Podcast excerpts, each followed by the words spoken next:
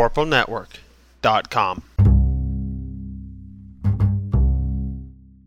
This episode of The Tome Show is brought to you by listeners like you. Thanks for using the Tome's Amazon and D&D Classics affiliate links.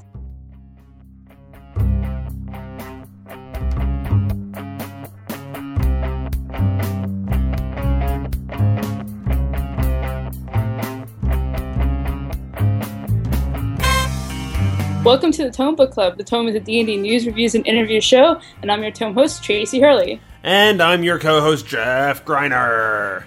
In each book club episode, we discuss one D&D related book. Spoilers be damned in a full book club style, and our book this time around is Of Dice and Men by David M. Ewalt. So we read the first half of this book. It's about the history of Dungeons and Dragons, and next month we'll read the second half and talk to the author as well. Uh, so Dice and Men is written to both teach the long-standing D&D fans a bit of history about their hobby, uh, but more so, it's supposed to be an introduction for the non-gamers to learn what the hobby is. And now we're going to talk through it and find out uh, at least how the first half does in this mission. So, so we sort of laid out that, that it's accompli- trying to accomplish two things, right? Or at least the, the I think it was in the introduction or in the first chapter he, he mentions that that's sort of the two things he's trying to do, right? He's hoping that that D and D fans will, and and I think he, even uses the term the old grognards. Um, will get a little something out of this and learn something they didn't may not have already known. Uh, but it's really intended to be an introduction for non gamers. Um, so let's start with the D and D fans because we're all D and D fans, and it's easier for us to put our, put that hat on. Uh, how meaningful is this for us as D and D fans so far? Oh, hi, Eric here. oh yeah. Oh, Eric's joining us as you. I, I didn't even think to introduce you because you're always here. uh, no, I'm, I, I'm a staple that I chose straight from whatever planet that Jeff thinks I up. but uh, uh, as a D as a D fan, uh, it is a interesting scene because he flips between telling history and also telling how he got into the hobby mm-hmm. and his experiences and all that. So it's it's fun reading it and also it sort of gives a perspective a bit like what the Gamer to Gamer uh, series does mm. of how people got in and what their games are playing and stuff like that. Mm-hmm. Very good. Tracy, you're a, a D&D fan who who's been really into the hobby in recent years and and was previously around the hobby a lot. Are you getting a lot out of this book? Um, I don't know. Uh, I think it's been interesting. Like, I, there's definitely been a lot of name dropping that I picked up on, and it's kind of cool. Uh, I had known from other things I read some of this history. Uh, so, like, I guess if I I didn't know that, I probably would get more out of it. Uh, and then I also found the the I don't know if it's a whole chapter, but the the rather large section on wargaming to hmm. be kind of an interesting ad. I, like I totally understand why it's there because of how important it is to the his, history and development of D and D, but it, the the amount of detail is it was kind of interesting too. Mm-hmm. No, absolutely. I, I I always sort of like I don't know that I had this this story laid out for in my head properly as a narrative. Like I don't know that I'm hearing anything that's surprising me, and I say here because I'm listening to the audiobook. Um, and so I don't know that I, that there's anything that's surprising me, but at the same time, like taking all these tidbits and pieces of the history of the game that I've heard throughout the years and laying them out in order and telling using it to tell a narrative of the history of the game uh, is actually helping me better comprehend sort of how it all came about. So as yeah. a, as a, and maybe it's I'm predisposed to enjoy history as well as a, as a historian, yeah. but well, it tells more the, the story of it through a narrative compared to a, a book like uh, Designers and Dragons, which actually tells more at, through a factual, but also all the facts of it mm-hmm. of the, the, various organization as it goes along. Yeah, for the history of D and D. Yeah, and I think too, like one of the things I I kind of have in because I'm also listening to the audiobook is that the message that I keep giving the back of my mind is that this is kind of just one version of history, in part because he's tying it to his own experiences. Mm-hmm. Uh, I feel like there's a lot of there. There are other parts of D and D history that are just being left out. Well, yeah. and and if I can put my historian hat on, Um, that's true of every history of everything Yes. you've ever read. So No, no, I totally agree. every it- history is only one version of it. That's Right, why. That's why historians still have jobs. I, I, and I totally agree there, but it's just it's being presented as like a kind of to me, I thought it was being presented as like a, a complete history or a more complete, given the, its narrative structure. Hmm. And I just feel like there's there's a decent bit left out. Yeah, I don't know. I don't know that I felt like he was attempting to be a, a complete history because he's very specifically says uh, this is not for the heart. This is not. While he hopes the the hardcore gamer will get something out of it, that is not the intended audience. The intended audience is to to bring non gamers into the story and help them sort of understand what's going on. Which you're not going to do that with a, a in depth, detailed, complete history of But- the. Of But the that's not game, what I'm talking about. I, like in depth, I, I I agree. You wouldn't get new um, non gamers in as much, but it's also only focusing on on people who mostly identify as nerdy or Yes. teenage boys or Mhm. something like that who started gaming. There it aren't a lot of the other groups that are talked about Oh here. yeah, yeah, okay. I see what Yeah. you're saying. So, so it's less about the the way he's presenting the history that Yeah. you that that you're uh, talking about. It's more about um, the depiction of gamers in the in the narrative. Yeah. He also, I find, based on the- the first half, he focuses a lot on Gary Gygax for all the, the stuff, you know. Yeah, he actually starts with Dave Arneson, but then the the, the narrative kind of flips very quickly to be Gygax focused, yeah. Yeah, which, which maybe is fair given the way the history sort of plays out. But and um, including the tidbit about like Arneson not having his job after a while because of perhaps not participating as much. Mhm. I don't know how to quite say that diplomatically.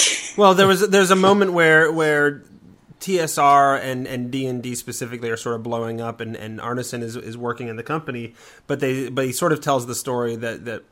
uh, And and he says, according to some of the reports or whatever, nobody will truly ever know. But according to many of the reports and, and interviews and what have you, um, Arneson wasn't really doing very much, and eventually they just sort of let him go because he was taking up space and pulling a paycheck and without doing much work.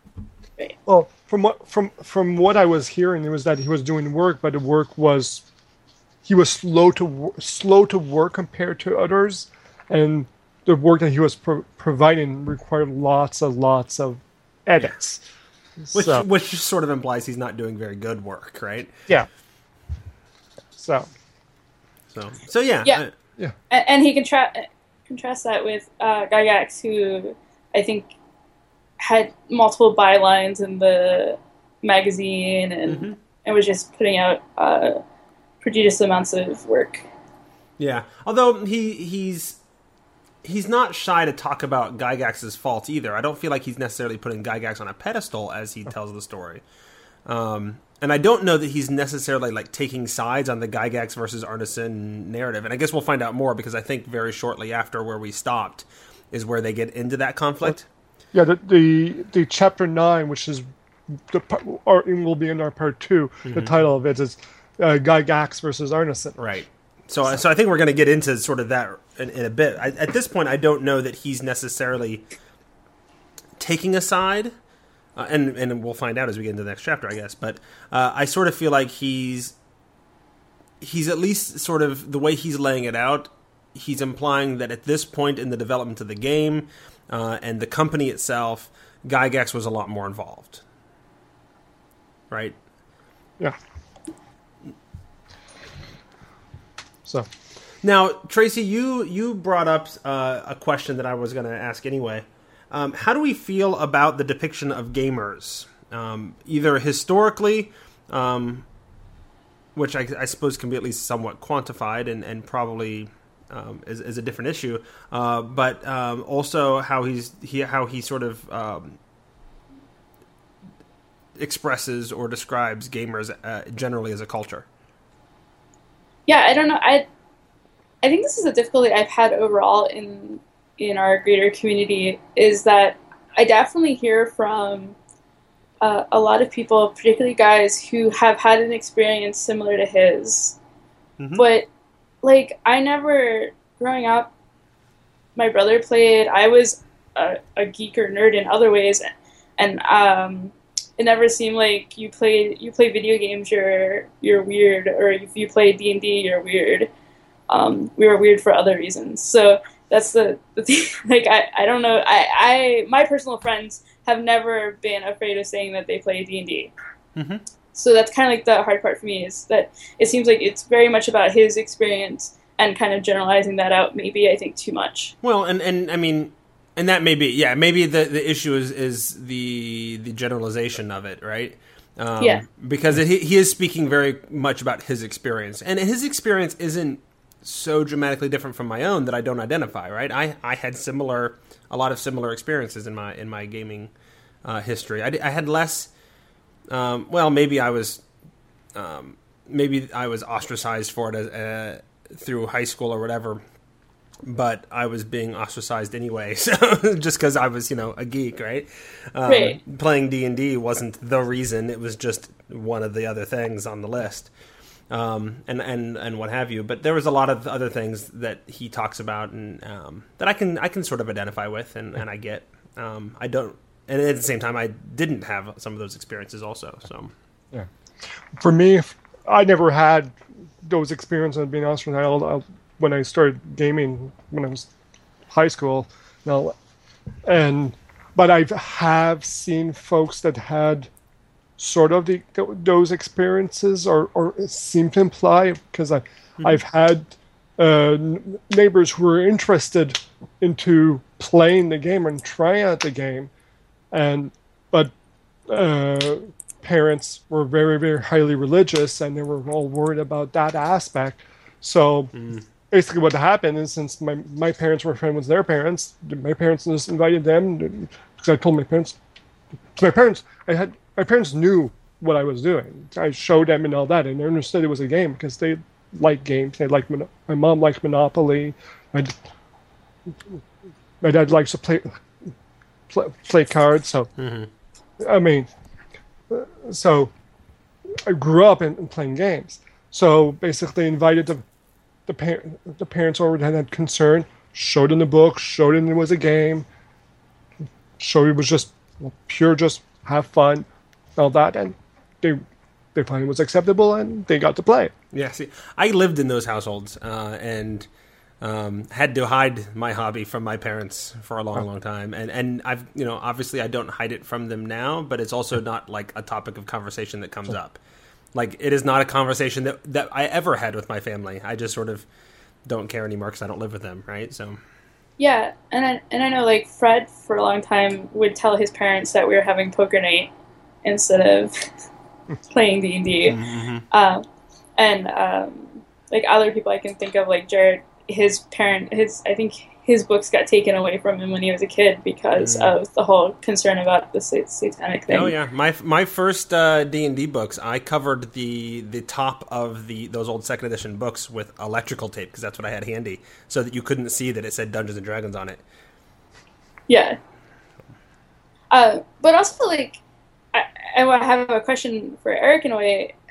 I've, I've heard that the cliquishness that he kind of talks about in the book in regards to school uh, is more of an American phenomenon than some other places, and I just was, wasn't sure if you felt that way or not.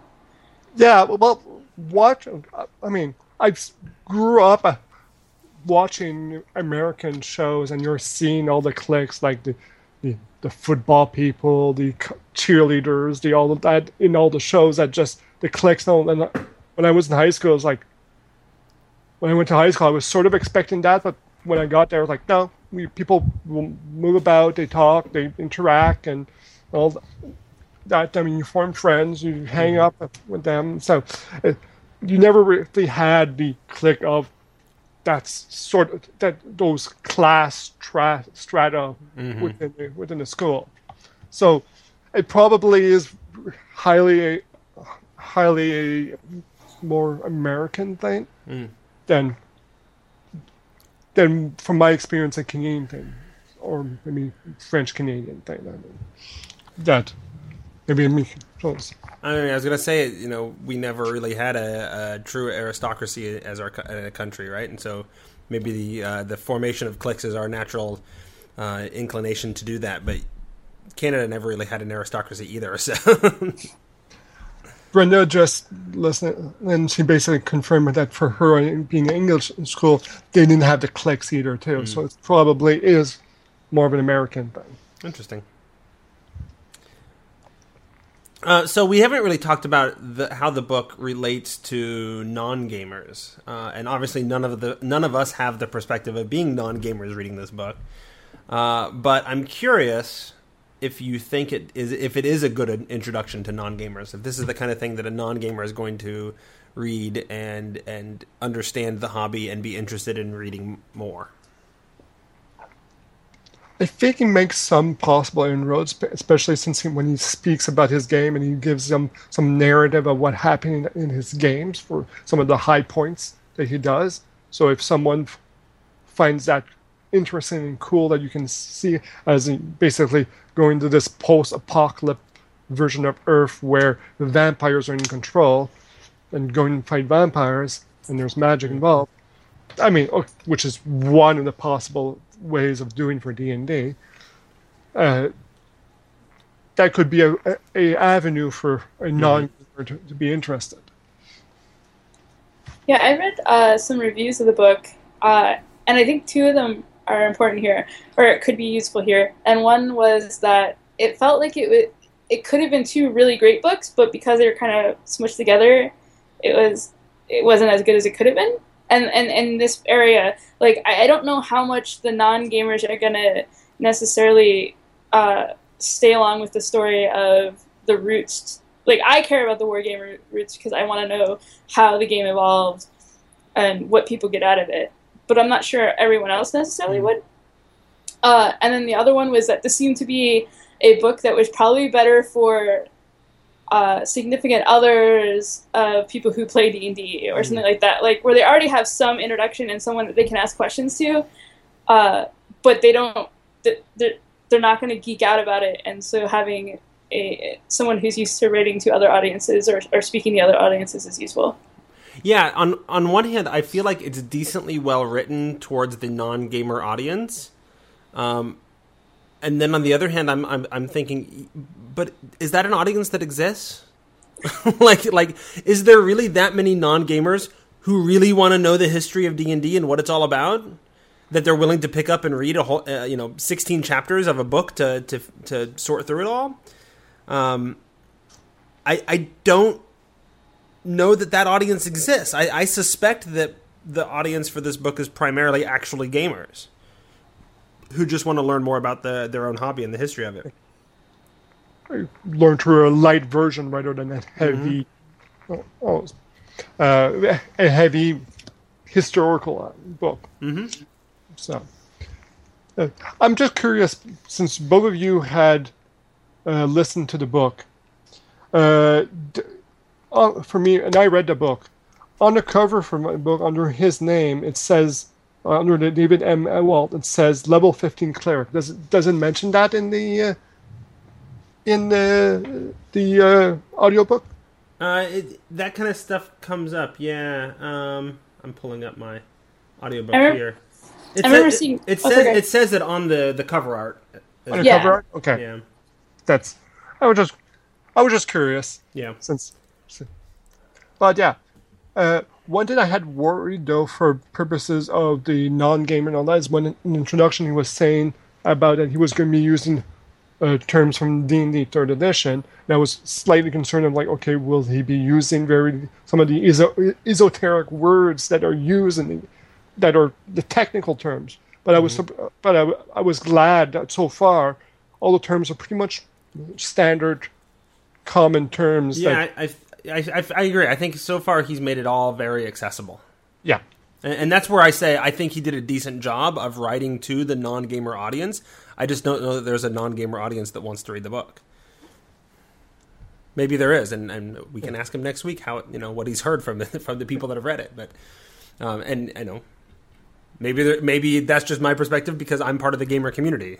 So that we, there's a different type of interest. Now you brought up the introduction, and and I kind of wanted to talk about that too. In the introduction, he he not only talks about the purpose of the book and the audience for the book, but he talks about how when he makes references to the game and and things in game and whatever, he's using the 3.5 edition uh, version of the rules, uh, and so you know if you're if you're gonna uh, fight him on on whether or not they're doing things right or whatever, there are certain licenses that are take for for the narrative at the same time.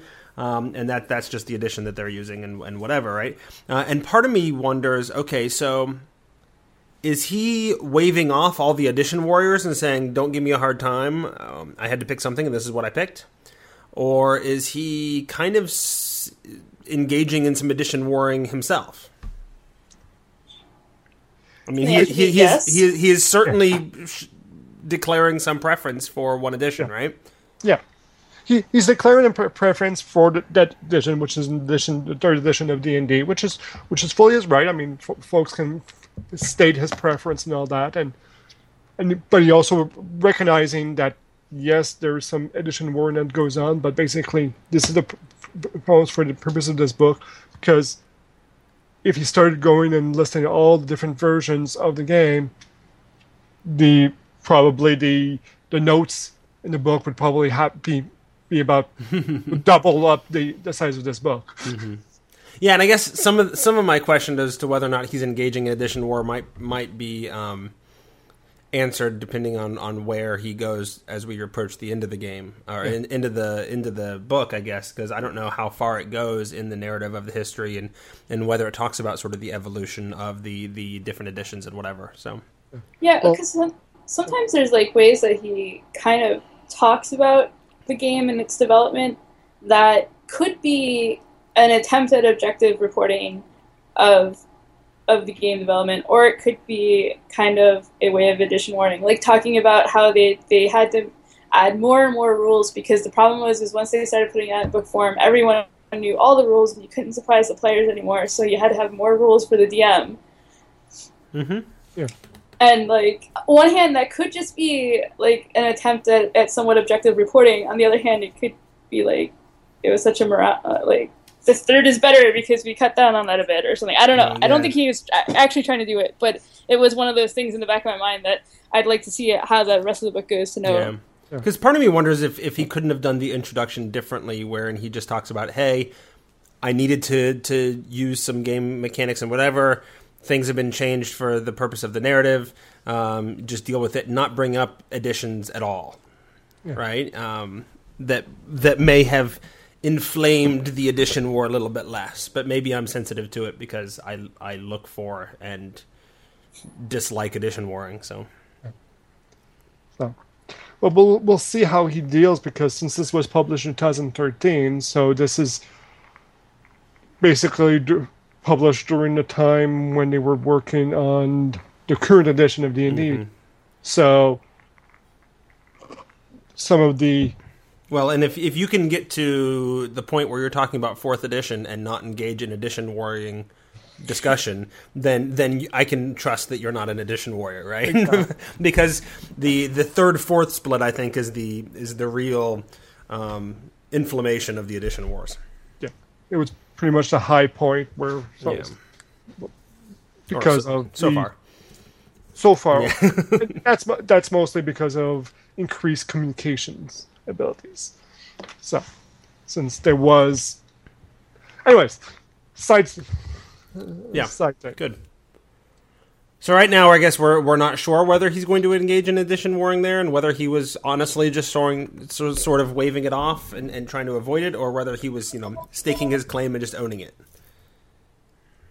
So, any other? Uh, I mean, I think we've talked about the the bits that I wanted to talk about and the things that I wanted to bring up. Any other things that um, that you guys want to talk about, or that you're looking forward to, or that we are we're curious where it's going to go? Anybody else want to find out more about the Nightfall campaign that his DM was running? The va- versus the vampires. And yeah, all that. the, the post-apocalyptic Earth vampire. it is a cool setting, and the fact of using Earth and just going about and doing it, doing interesting things uh, with it. Uh, sometimes I find it weird when he sort of talks uh, talks about D&D a bit like an, addi- an addiction. Oh, sure. Like when he was in San Francisco and missing his game because he was on job and he was just itching for a game. It's like, okay. Yeah, and that's um, I mean, and that's him telling the his narrative of his experience, right? But on the other Yeah. hand, um, he may not be doing the the hobby much many favors. you know? Well, there's like a few areas Sure. too. Like I, I understand his experience is like wondering wondering how he can get hotter women, but I don't know. hmm At the same time, it's just like I don't know. I didn't. I, it pulled me away from the book. Sure. Well, Uh, I get Tracy. You can write the sequel with your experience. Yeah, well, but it, it's hard because there's there's to me there's a bunch of those little things like um, Eric and I kind of talked about this on Twitter today. Um, he's in the wargaming section. He's talking about the the the fact that the people who go to wargaming conventions and stuff skew towards older, uh, less diverse than the surrounding community, Mhm. uh, and male. But and it was kind of weird because like to me because when he was talking about the older part he was saying well younger people just don't have the amount of money to spend on this and it's an expensive hobby but when it got to gender it was like well maybe women women just aren't as interested instead of saying like well you know there's studies out there that show women have less free time or or, or other things like that that kind of struck me as Yeah. W- why bother um, trying to draw conclusions as to why the demographic is that way if you're not really going to research it? yeah Yeah, I can see that. Yep. I mean, and it wouldn't have taken. I mean, would have been more research, but that's what he does, right? He's a reporter, so Yeah, well, and it was just it's it's kind of a cliche to me. Uh, reason is just it's the same reason. It's kind of similar to the reason H.G. Wells gave for like titling the book. Um, it was like for for boys and men and like super interested girls or something like that. Like Hmm. I forget the exact title. I'm very sorry about that, but it's fine. uh, but like th- there's a call out to a very specific type of girl where it's expected that it's it's going to be generally um, right.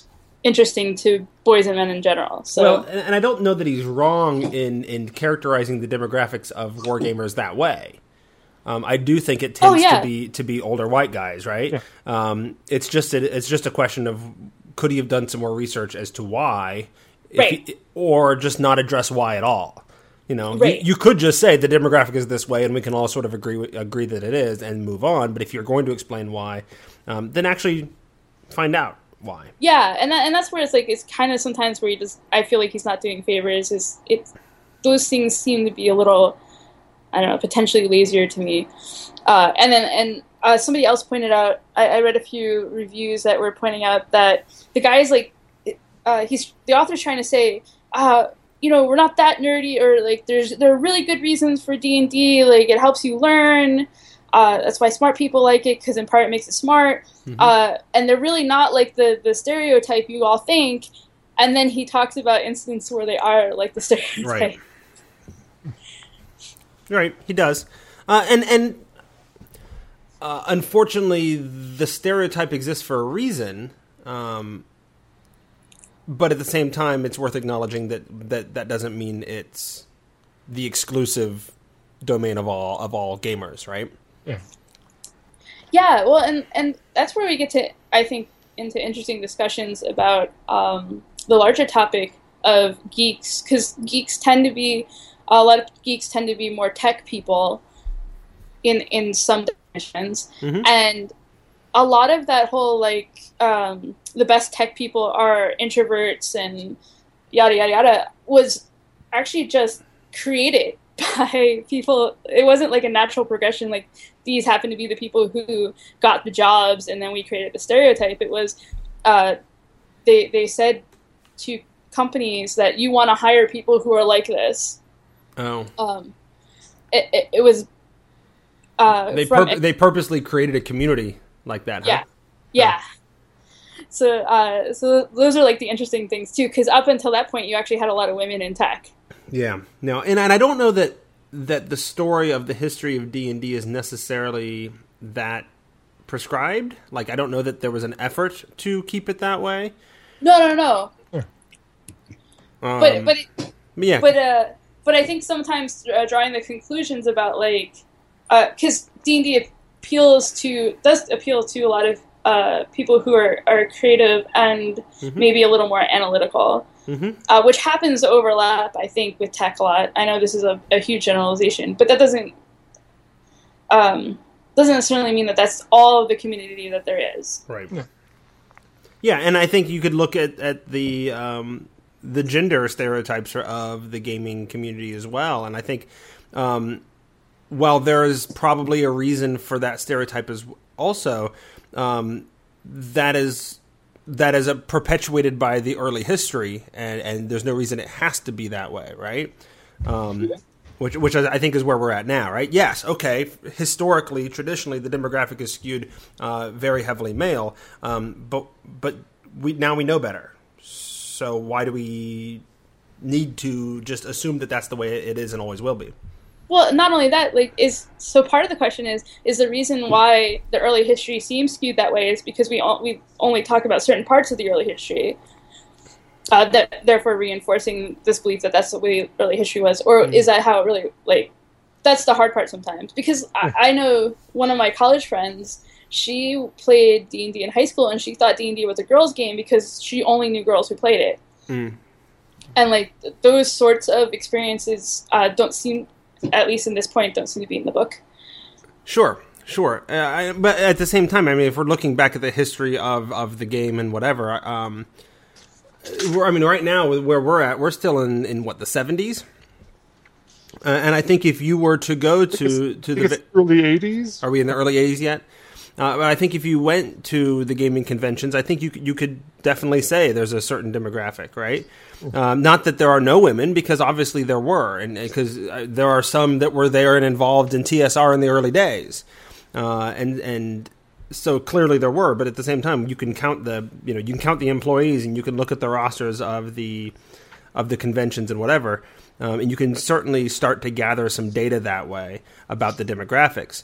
Um, but I also feel like, but there's no reason for that, right? I've I've been involved in two gaming groups in my adult life, and and one of them skewed primarily female, and one of them skews primarily male.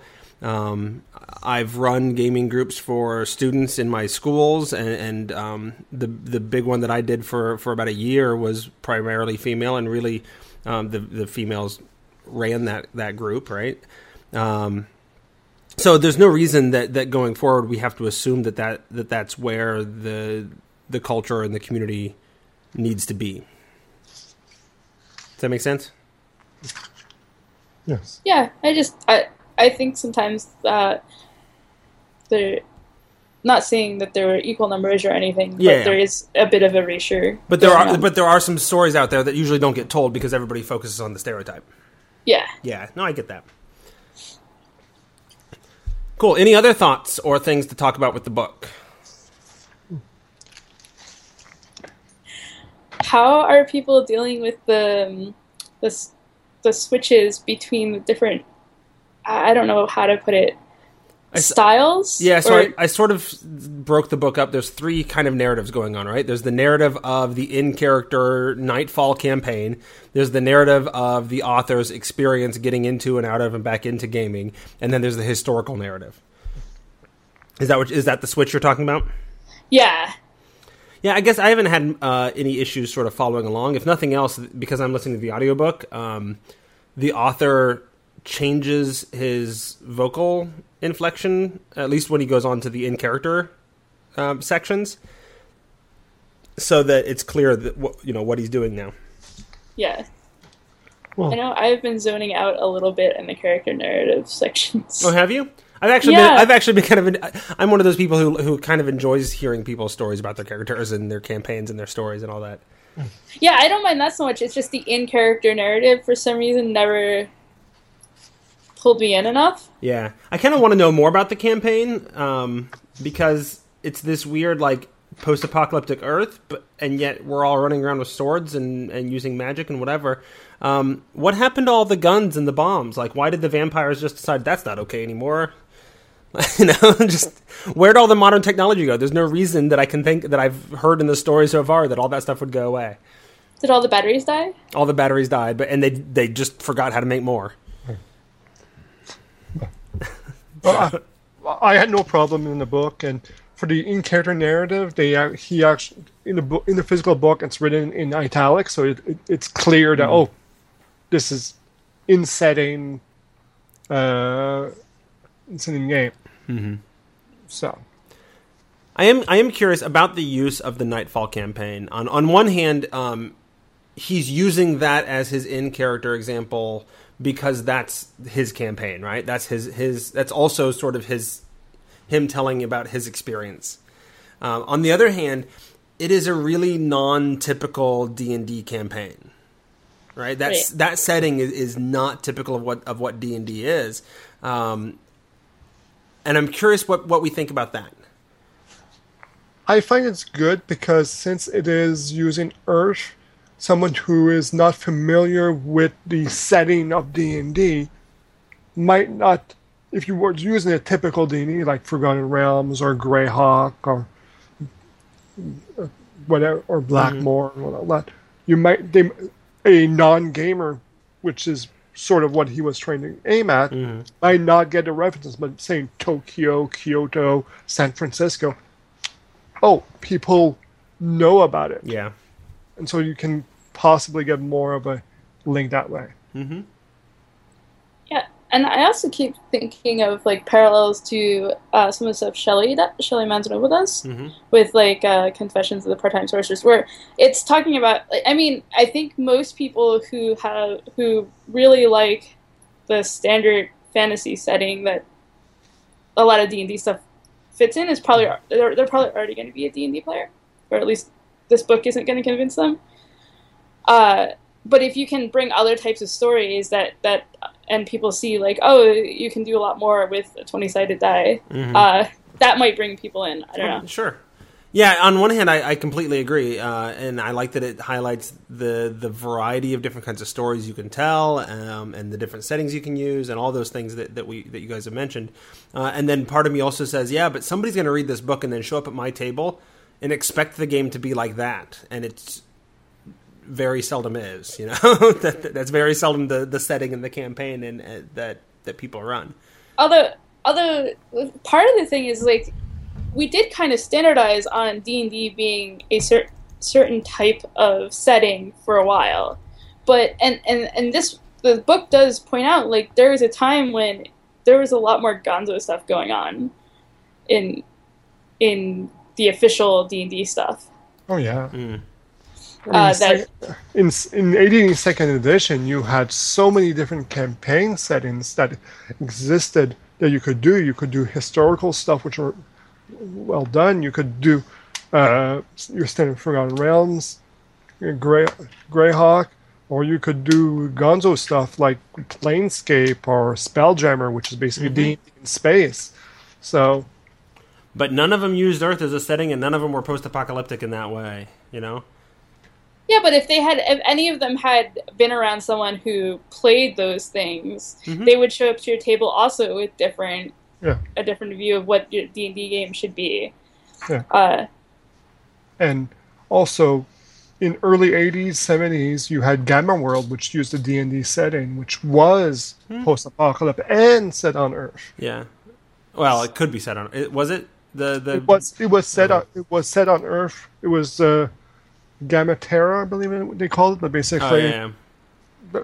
a, a apocalyptic world happened and it, basically the world's got ga- gamma rays and then you have a bunch of mutants and running wild. now the latest version that we saw re- released basically said was the particle accelerator and all the dimensions mixed up but it's still post-apocalyptic Yeah, sure. And I, I mean, you could argue that Dark Sun is also post-apocalyptic, but it's a very different sort of post-apocalyptic setting, right? that's more of a uh, sword and sorcery post-apocalyptic game Yeah, it's almost uh, the Mad Max, if you will, of of D and D. mad max mixed with conan Yeah, so yeah, so part of Yeah. this is there isn't any really one D and D. no, there's on. there's not, but there is a a style of game that is much more typical, uh, and it is it? not, and it is. I, I think there is. Um, Okay. but that's based on my anecdotal experiences, right? So, um, and, but but it's not night the Nightfall campaign, and I and I don't know if that's a strength or weakness. My my gut is that that's a strength of of the book. Um, and I don't know that he could have done it differently because he's he introduced us to that through his own experience, that narrative. Um, but yeah, so I, I'm just I'm curious if people end up having people that get into gaming because of this book and, and show up expecting something completely different than what they get. So Oh, I'm sure because er- there's so many different ways to run the game. oh yeah, Like if you if you ever decided based on any one person's story to play D and D, chances are the table you're going to show up at is not going to play D and D that way. Yeah. Yep. Like right now, I'm remembering a time in high school where our friends were, were playing D&D Second Edition. We decided Forgotten Realms, but we are a group of heroes. We called ourselves the Magical Altered, the Mag- the Magalts, because a spell mm-hmm.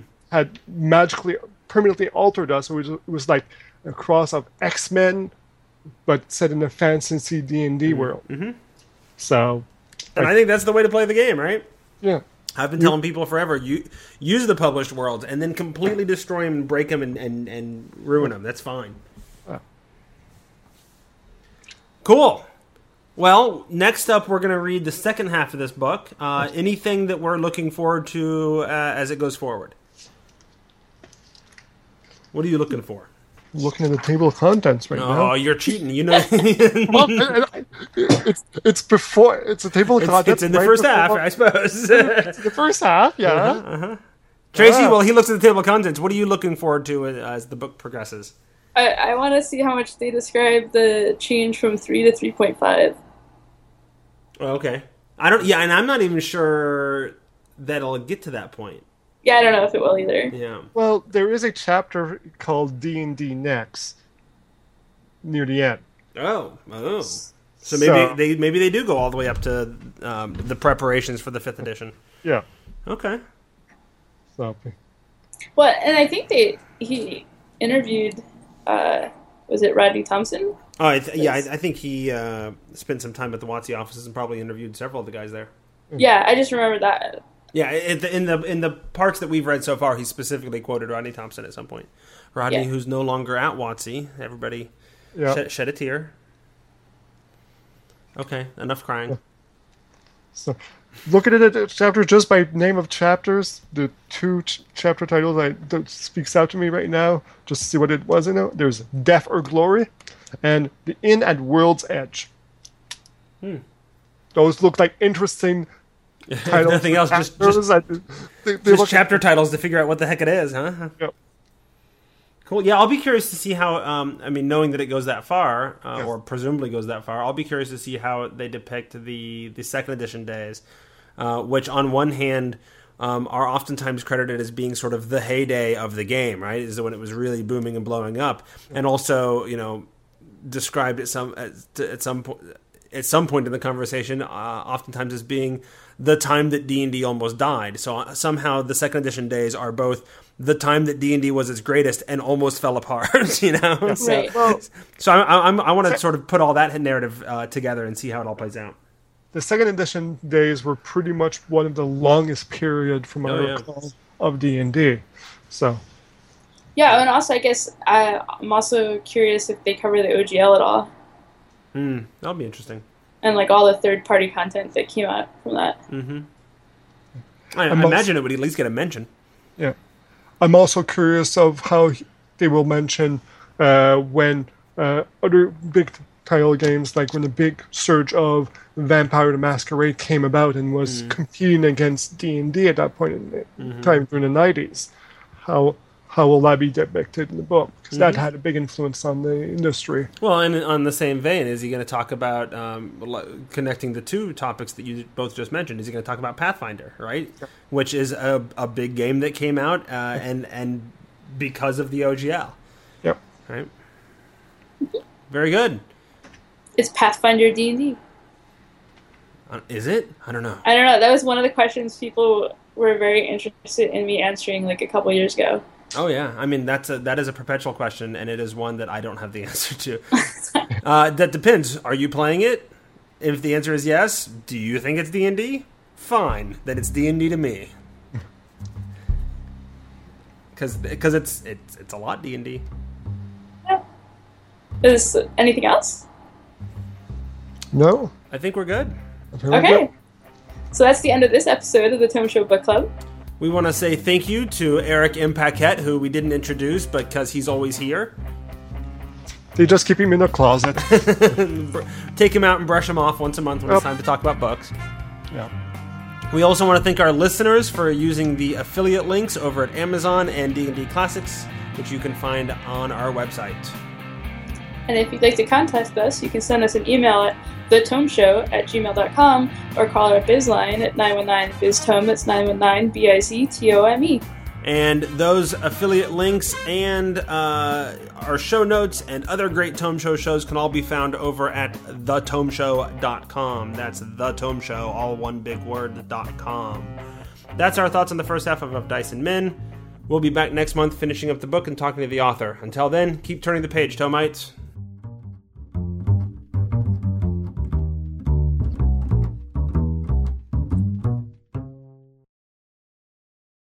I'm on the wall.